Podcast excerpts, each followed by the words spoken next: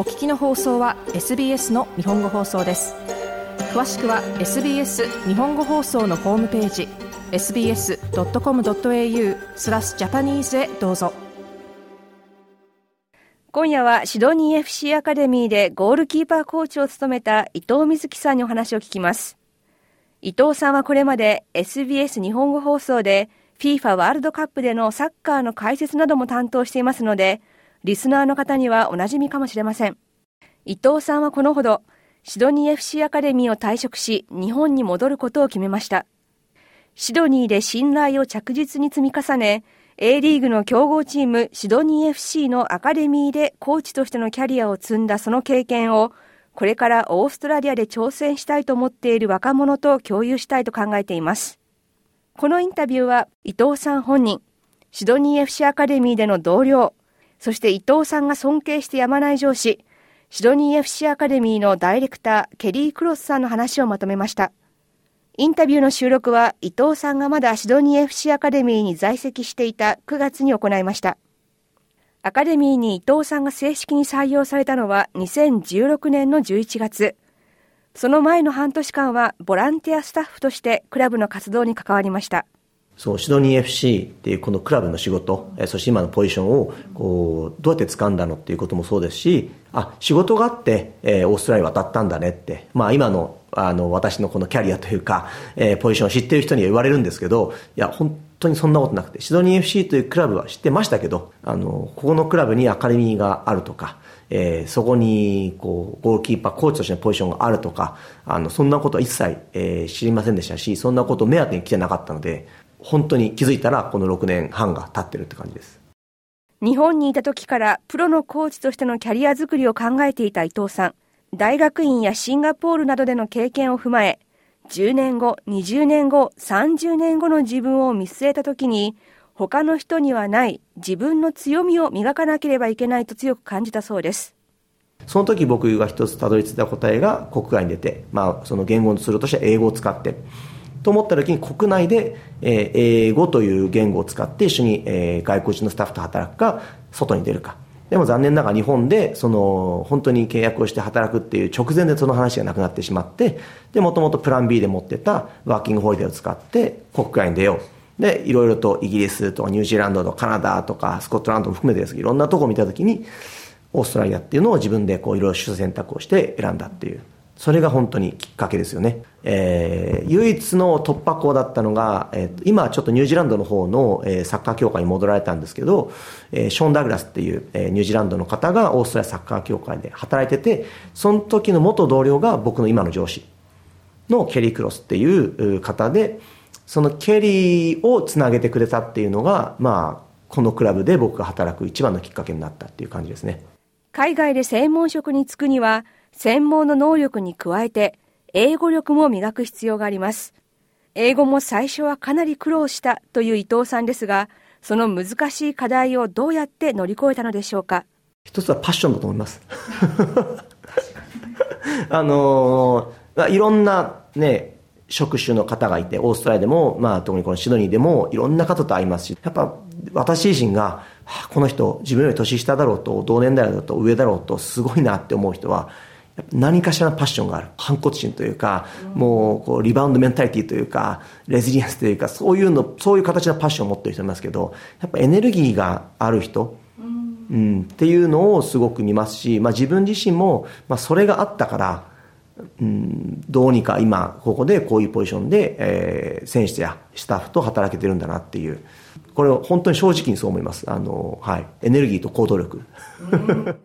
シドニー FC アカデミーのコーチとして採用されていた伊藤さんですが、募集されていたポストに応募したわけではありません。きっかけは現在のアカデミーダイレクター、ケリー・クロスさんとの出会いでした。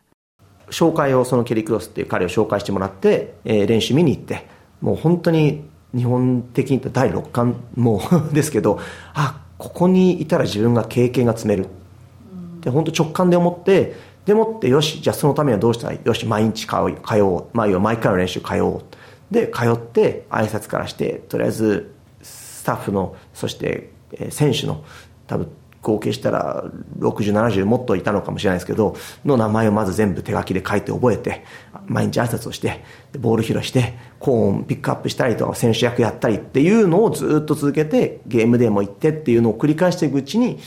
少しずつ役割が増えてあったり、えー、ポジションになんか名前がついてったりっていうことなので、あの、履歴書も送ったかもしれないですけど、そんな面接をしてないやっていうことは一切してないです。ここで伊藤さんを採用したケリー・クロスさんに話を聞きます。クロスさんは当時ボランティアだった伊藤さんのその知識の多さ、マナー、若いゴールキーパーとのコミュニケーションの取り方などに注目します。また、勤勉で指示を出す前に何が必要かを自分で考え、一歩先に動く伊藤さんの姿を見ていました。クロスさんが考える伊藤さんの強みとは何でしょうか？彼は非常に勤勉でプロフェッショナルです。選手たちのことを考え、彼らを向上させ、持っている可能性を生かすことができるよう、ベストの仕事をしようと100%集中しています。クロスさんでした。クロスさんは若い選手たちとのコミュニケーションの取り方でも伊藤さんを評価しています。伊藤さんは選手に分かりやすいようにとトレーニングの様子を撮影した動画を選手に見せながら説明したり、自身でトレーニングビデオを作成したり、また若い選手が常に前向きな気持ちで練習に臨めるよう、練習場を離れてもメッセージなどを使って選手とつながる努力を続けていました。クロスさんはコミュニケーションとは英語がうまいかどうかということだけではないと語ります。コミュニケーションの方法はたくさんあると私は思っています。彼の英語は OK でした。言い直したりしなければならなかったこともあったでしょうが、彼の英語力に対するクレームは一つもありませんでした。時間が経つにつれて彼の英語も向上しました。私にとって問題となったことはありません。彼は自分のメッセージを伝える手段を十分に持っていました。クロスさんでした。クロスさん自身もボランティアからコーチのキャリアを始めました。できることに熱心に粘り強く取り組んでいくことで、伊藤さんのようにチャンスが生まれてくるといいます。また、たとえ少しでも英語ができれば、それはもちろんアドバンテージです。サッカーは、ルールは世界共通ですが、それぞれの国や地域のサッカー文化、職場文化は違ってきます。何か日本とやり方が違うというようなことはあったのでしょうか再び伊藤さんです。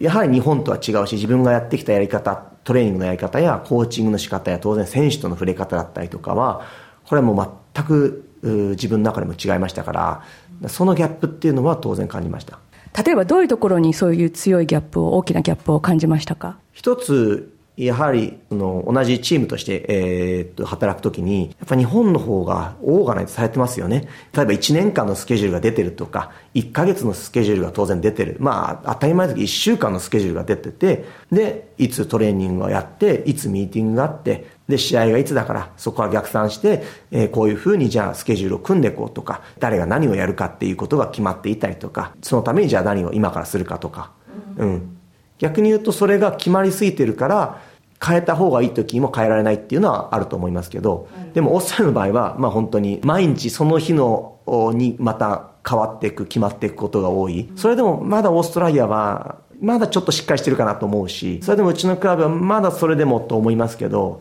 でもそれでも今でも働いてもフラストレーションというかストレスはあります。うん。だからスタッフの方も直前で何かを変えたりとか、全然自分の知らないところでそれは変わってて、じゃあやろうと思った時に、え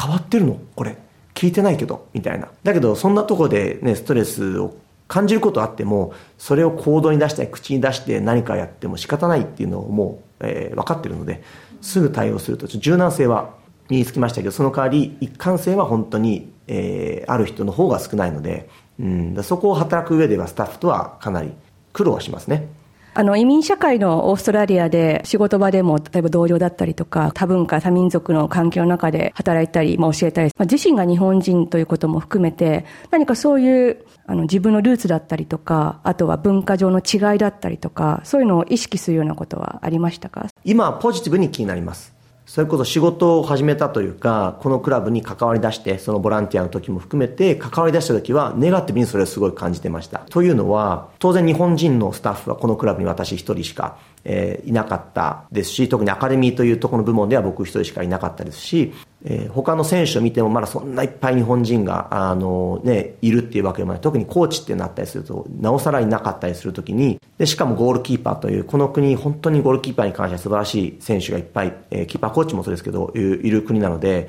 そこに、この、まあ、髪の毛の黒くて、で、体格、身長も大きいわけでもない。他のオーストラリア人に比べたら、特に西洋系の人に比べたら明らかに細いのがこう教えてるわけですよね。で、しかも英語もたどたどしい。うん。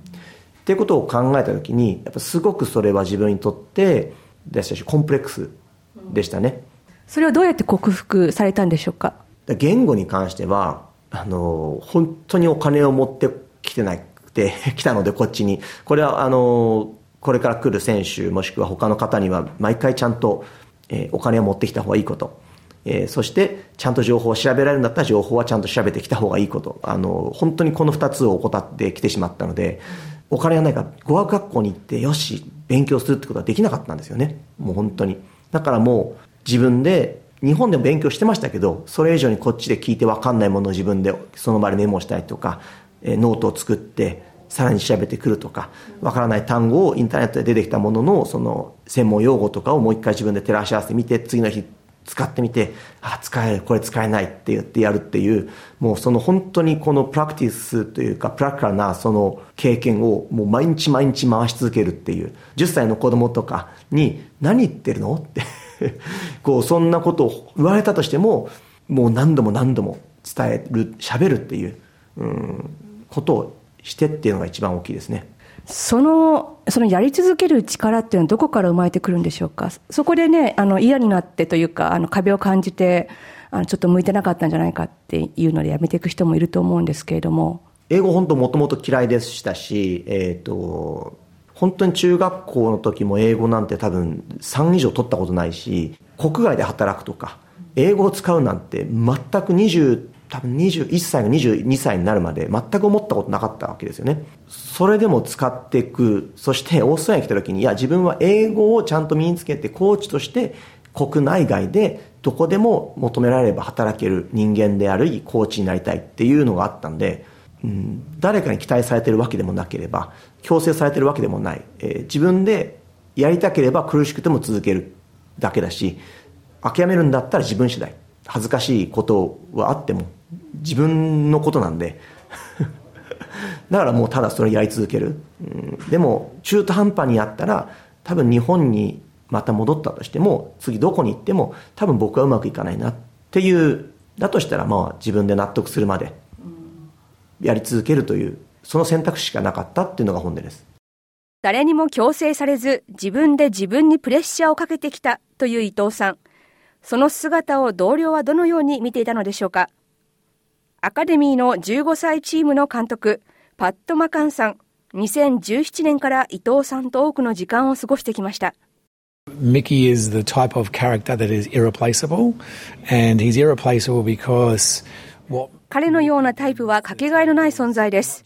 仕事に対しての取り組み方、細かいところまで注意を払う人を私は見たことがありません。彼自身も自分の仕事、生活を心から楽しんでいました。本当にかけがえのない存在です。今後彼がどこで働くことになるか分かりませんが、その場所を羨ましいと思います。That's one of our challenges, but we're also very jealous of whoever gets Mickey next. マカンさんでした。マカンさんによると、伊藤さんは努力を続け、英語も驚くほど上達していったそうです。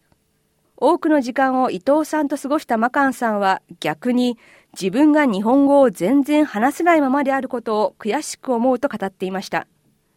続いて伊藤さんがクラブに関わり始めてからのスタッフであるニック・サスコさんです。ジュニアアカデミーマネージャーを務めています。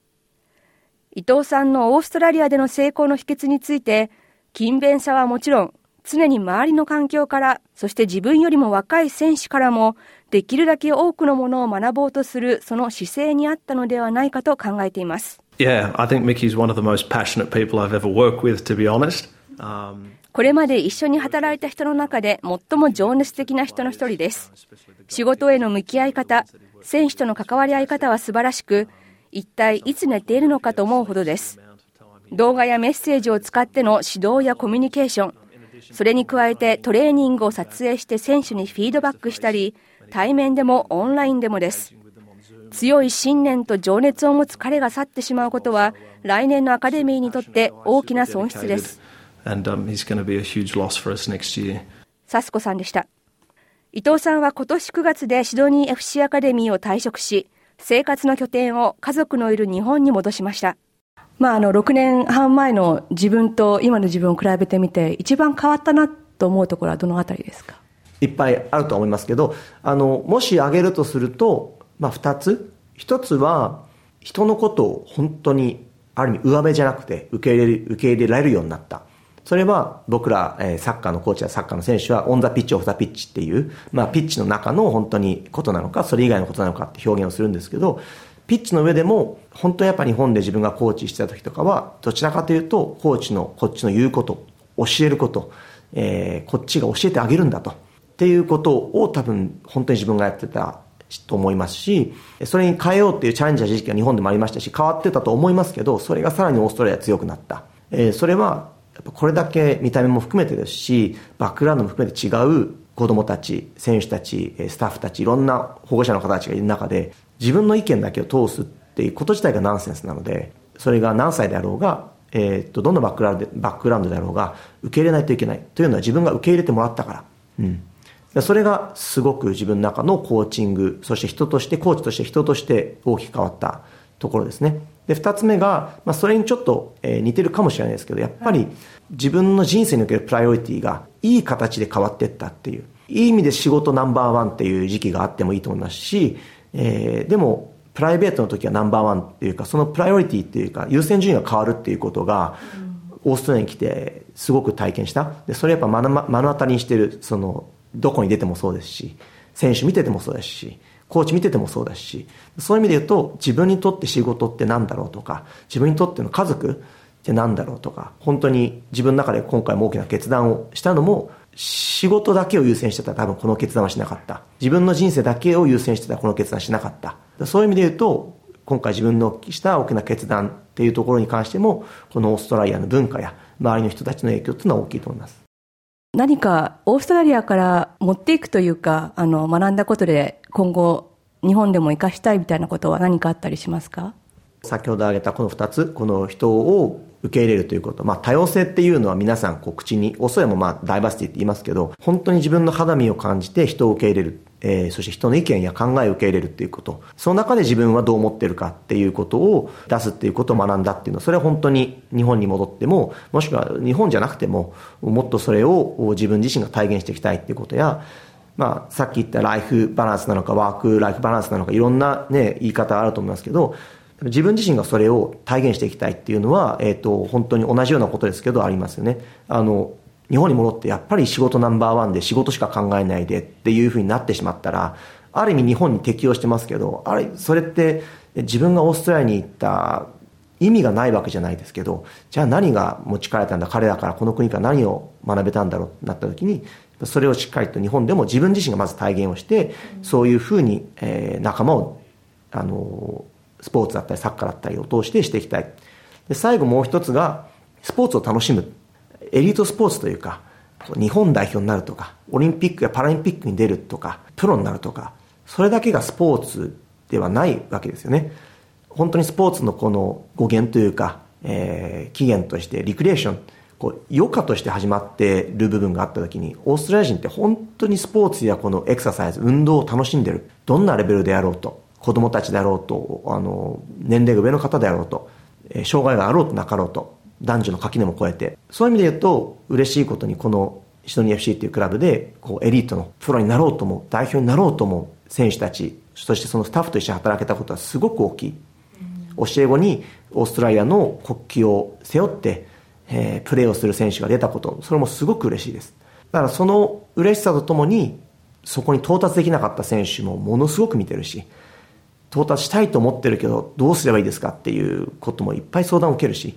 だから到達できない人をいっぱい見たからこそ、でもオーストラリアってすごく楽しんでる。サッカー以外も。そういう意味で日本でもエリートもしくはプロや代表を目指すということだけがスポーツの楽しみじゃない。それをコーチとしても人としても伝えていきたいですし、自分もそういうコミュニティだったりとかに入っていく、もしくは作っていきたいな。あのすごくそれを思います。シドニー FC アカデミーでおよそ6年間ゴールキーパーコーチを務めた伊藤瑞希さんでした。スポーツ大国オーストラリア。その良さを実感するためにも、伊藤さんは現在オーストラリアに滞在している、またはこれから滞在するという方に対して、身近にあり、知り合いがやっているなど、とっつきやすいスポーツに参加したり、近場でのランニングや近くの海での海水浴など、気軽に体を動かしてみることを提案しています。もっとストーリーをお聞きになりたい方は、iTunes や Google ポッドキャスト Spotify などでお楽しみいただけます。